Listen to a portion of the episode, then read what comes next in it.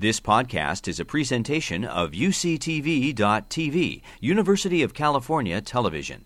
Like what you learn, help others discover UCTV podcasts by leaving a comment or rating in iTunes. I just want to point out that Rob is the ultimate, not only clinician scientist, but clinician scientist activist.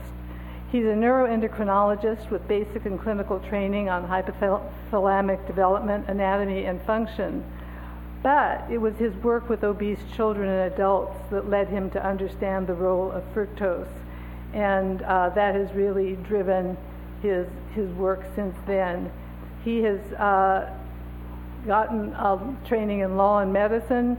He has made uh, a UCTV lecture entitled Sugar the Bitter Truth, which has now been viewed by more than 5, 5 million people and uh, he has really inspired so many people to change how they eat.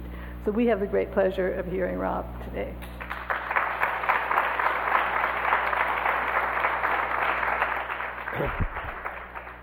Thank you, Nancy. I very much appreciate the, uh, the nod. Let's see. All right. Well,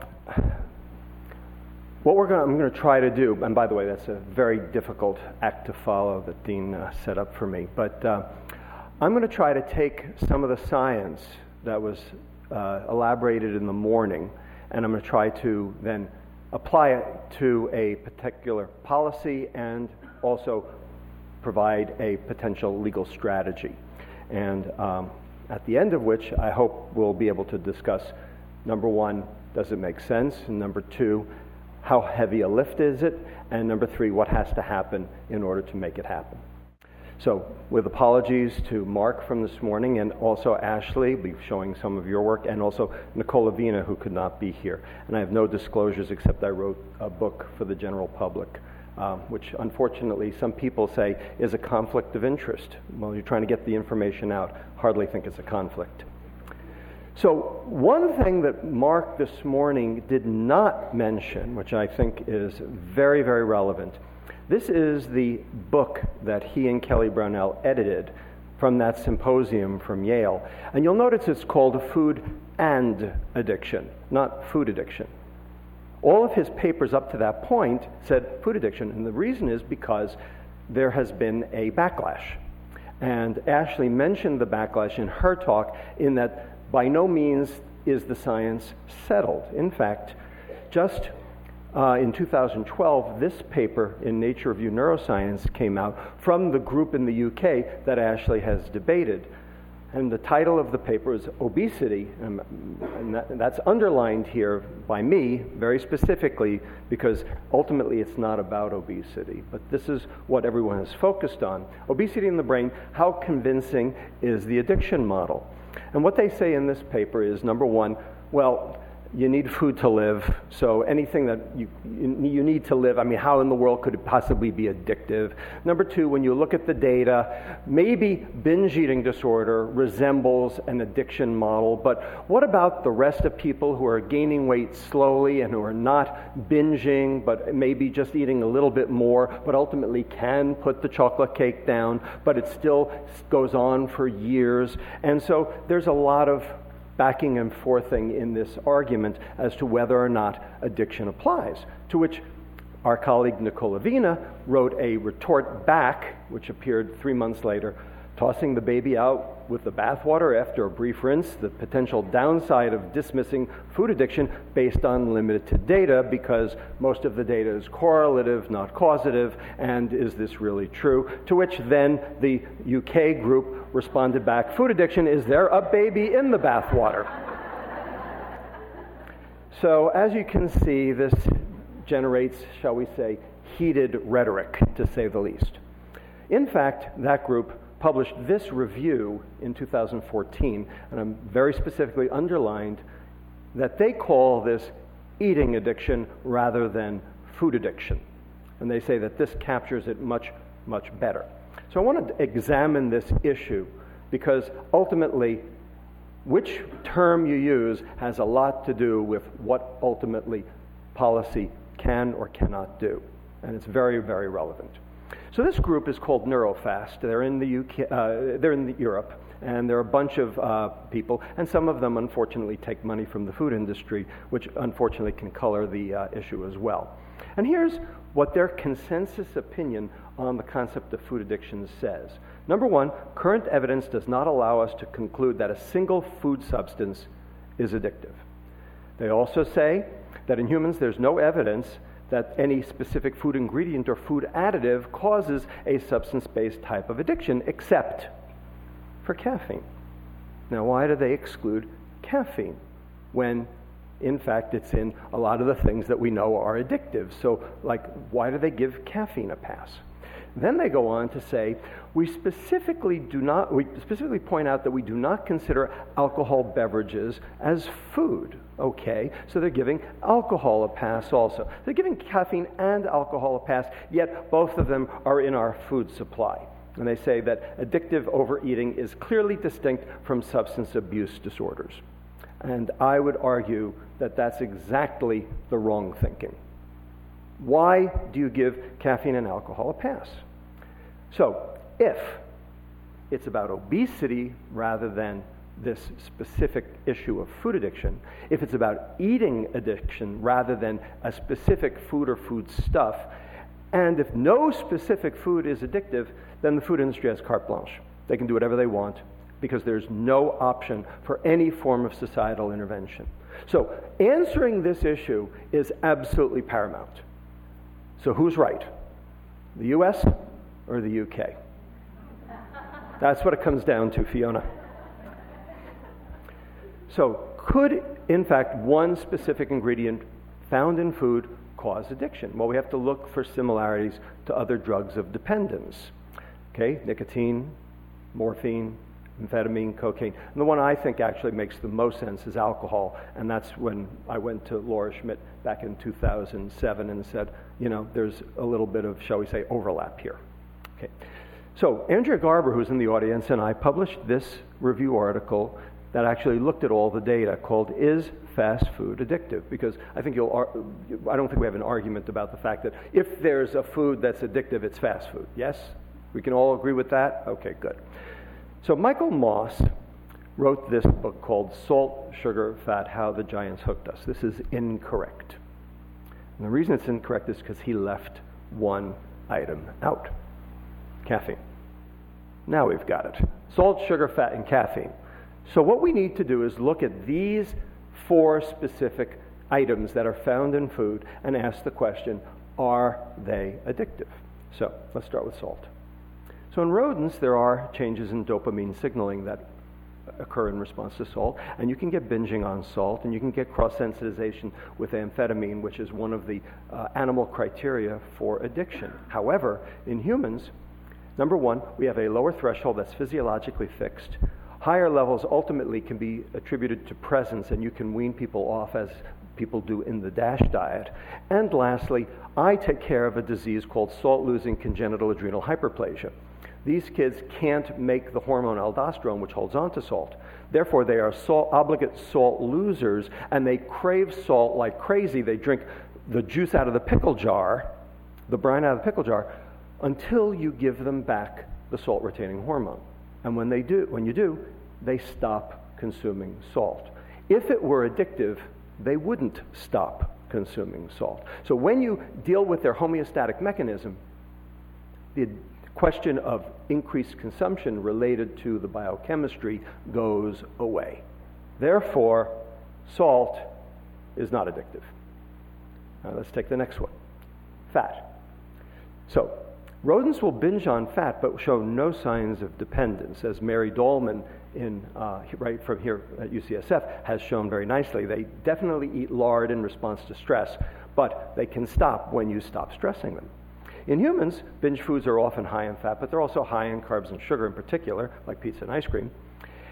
In fact, adding sugar increases the preference for fatty foods. Yet, the Atkins diet, which is basically all fat, no carb, causes weight loss and reduction in consumption. Increased energy density has actually been shown to be more important than the fat itself. Therefore, Fat may increase the salience of food, but in and of itself, fat is not addictive. What about caffeine? All right, caffeine's a big winner, okay? And if you take my Starbucks away from me, I will kill you. Right here on the spot, okay? Talk about die, I'll, I'll show you die. Okay? It's a model drug of dependence. Okay? Children, adolescents, adults, and why do you think frappuccinos are so damn enticing? Okay? And we have both physiologic and emotional addiction established with headaches, impaired task performance, fatigue. Okay, caffeine, absolutely addictive. Agreed. So that leaves us with one more sugar. So the question is is sugar, and specifically the molecule within the sugar disaccharide fructose, the sweet molecule in sugar, is it addictive? Now, Neurofast says sugar is not addictive, says an Edinburgh University study. This was actually their review, not a study, but you know, they made it sound like it was a study.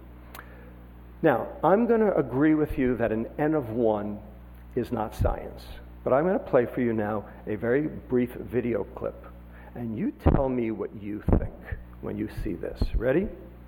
I couldn't get through a day without doing something to alter my consciousness. And it started with heroin. It started, no, it started with sugar.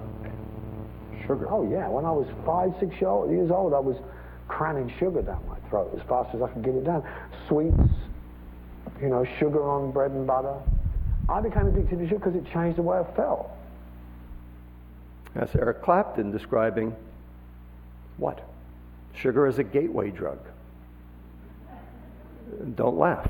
In fact, National Geographic said so too, why we can't resist it. And in fact, we actually know this in pediatrics. Anybody know what this item is? Anybody seen this before? It's called Sweet-Ease. Sweet-Ease. It's a super concentrated sucrose solution that you dip the pacifier in and stick in the newborn boy's mouth before the circumcision.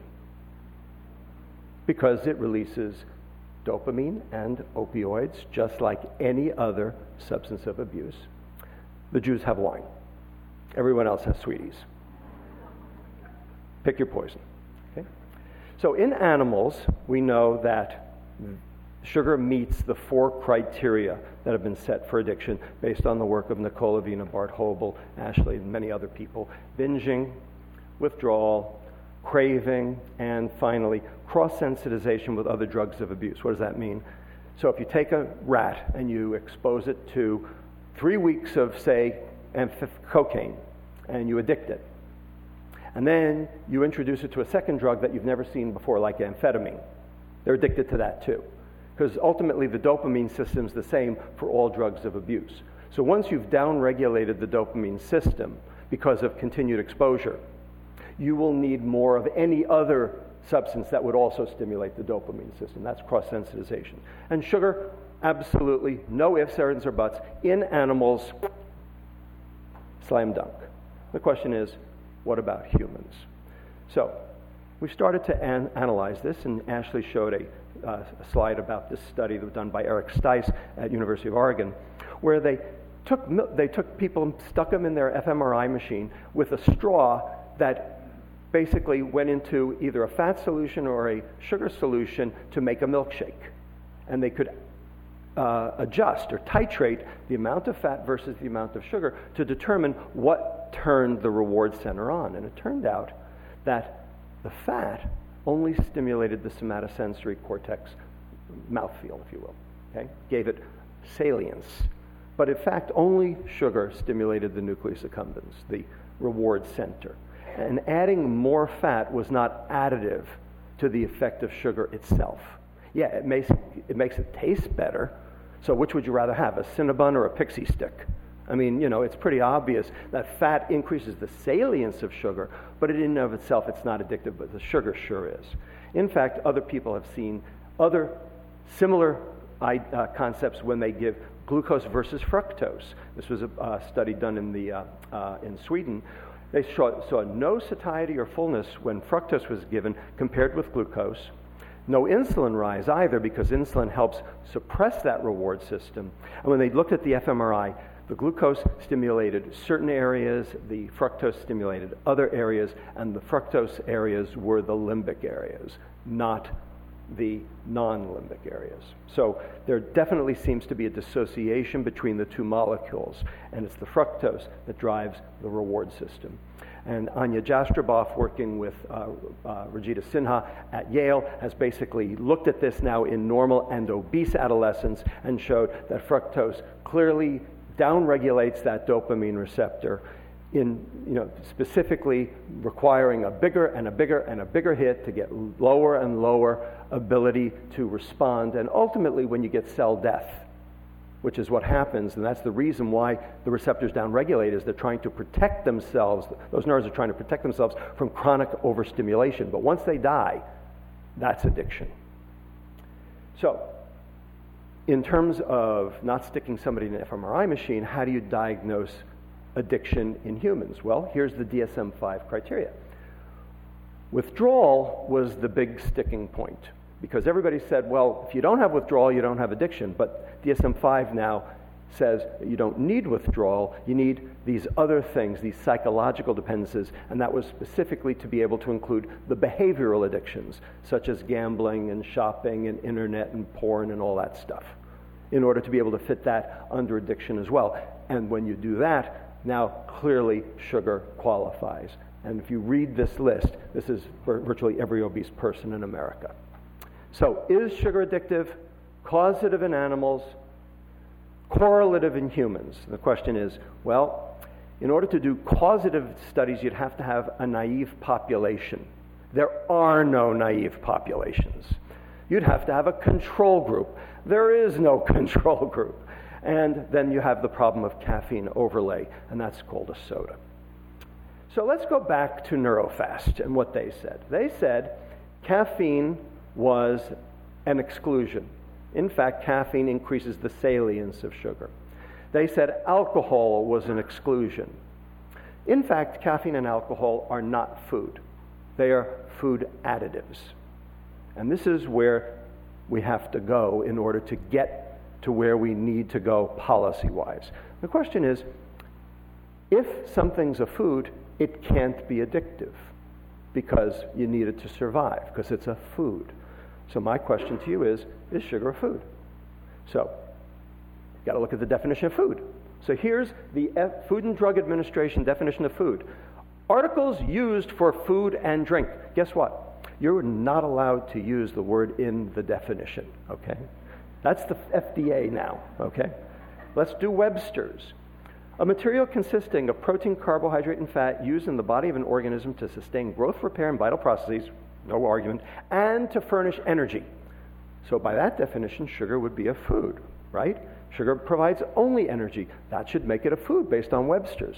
Okay, so can you name an energy source that is not necessary for life, that there's no biochemical reaction in the body that requires it. Is not nutrition by anybody's stretch of the imagination. When consumed in excess, it is toxic, and we love it anyway, and it's addictive. Alcohol, right. But alcohol is not a food. So, aside from sugar, are there other energy sources that aren't foods? Yeah, trans fats and alcohol. Trans fats used to be food, but the FDA has removed it from the generally recognized as safe list. Okay? Could we reclassify sugar as a food additive since it's not a food and not nutrition? And the answer is yeah, but it it's based on toxicity, not, addic- not addiction, because caffeine is on the GRAS list. So it's not an addictive property that gets you off the GRAS list, it's the toxicity. And that's the work that we've done here at UCSF, demonstrating the toxicity. And here are the papers. So we know this is addictive and hazardous to your health. The question is, what about this? And the answer is, oh, you betcha. So, in summary, it's not about obesity, never was. Food addiction is actually a misnomer, it's food additive addiction. The fat and the salt that everybody's yelling, screaming about is actually increasing the salience of the food, specifically the salience of sugar. They themselves are not addictive. The only items in junk food that are addictive are the sugar and the caffeine. Guess what? The soda industry knows. Just because something has calories doesn't make it a food. It can be a food additive, for instance, trans fats and alcohol. The only way to get around this is the removal from the GRAS list. That's a heavy lift, but it's happened twice trans fats and nitrates. GRAS focuses on, toxicity, not addiction, so we have to make the argument that it's both toxic and addictive, which it is, and it's toxic in current doses, which were never intended. That's the definition of GRAS, in doses intended. We are way above that. That's how we have to solve this problem. But this is a heavy lift, and Michael and I talked about this just yesterday at UCLA Law, and you got to start somewhere. This is a place to start. Thank you.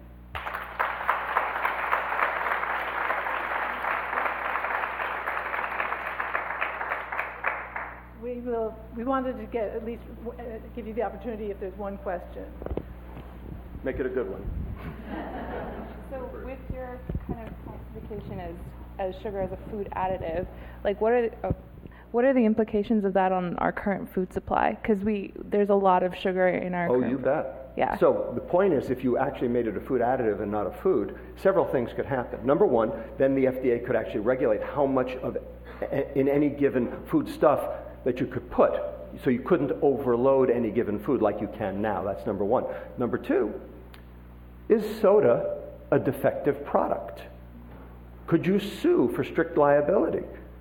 If sugar is not a food, then there's nothing in a soda that you need, and it, used as directed, it will kill you, and there are alternatives. It meets the legal criteria for strict liability. That's a great way to fix the food system. You've been listening to a podcast by University of California Television. For more information about this program or UCTV, visit us online at uctv.tv.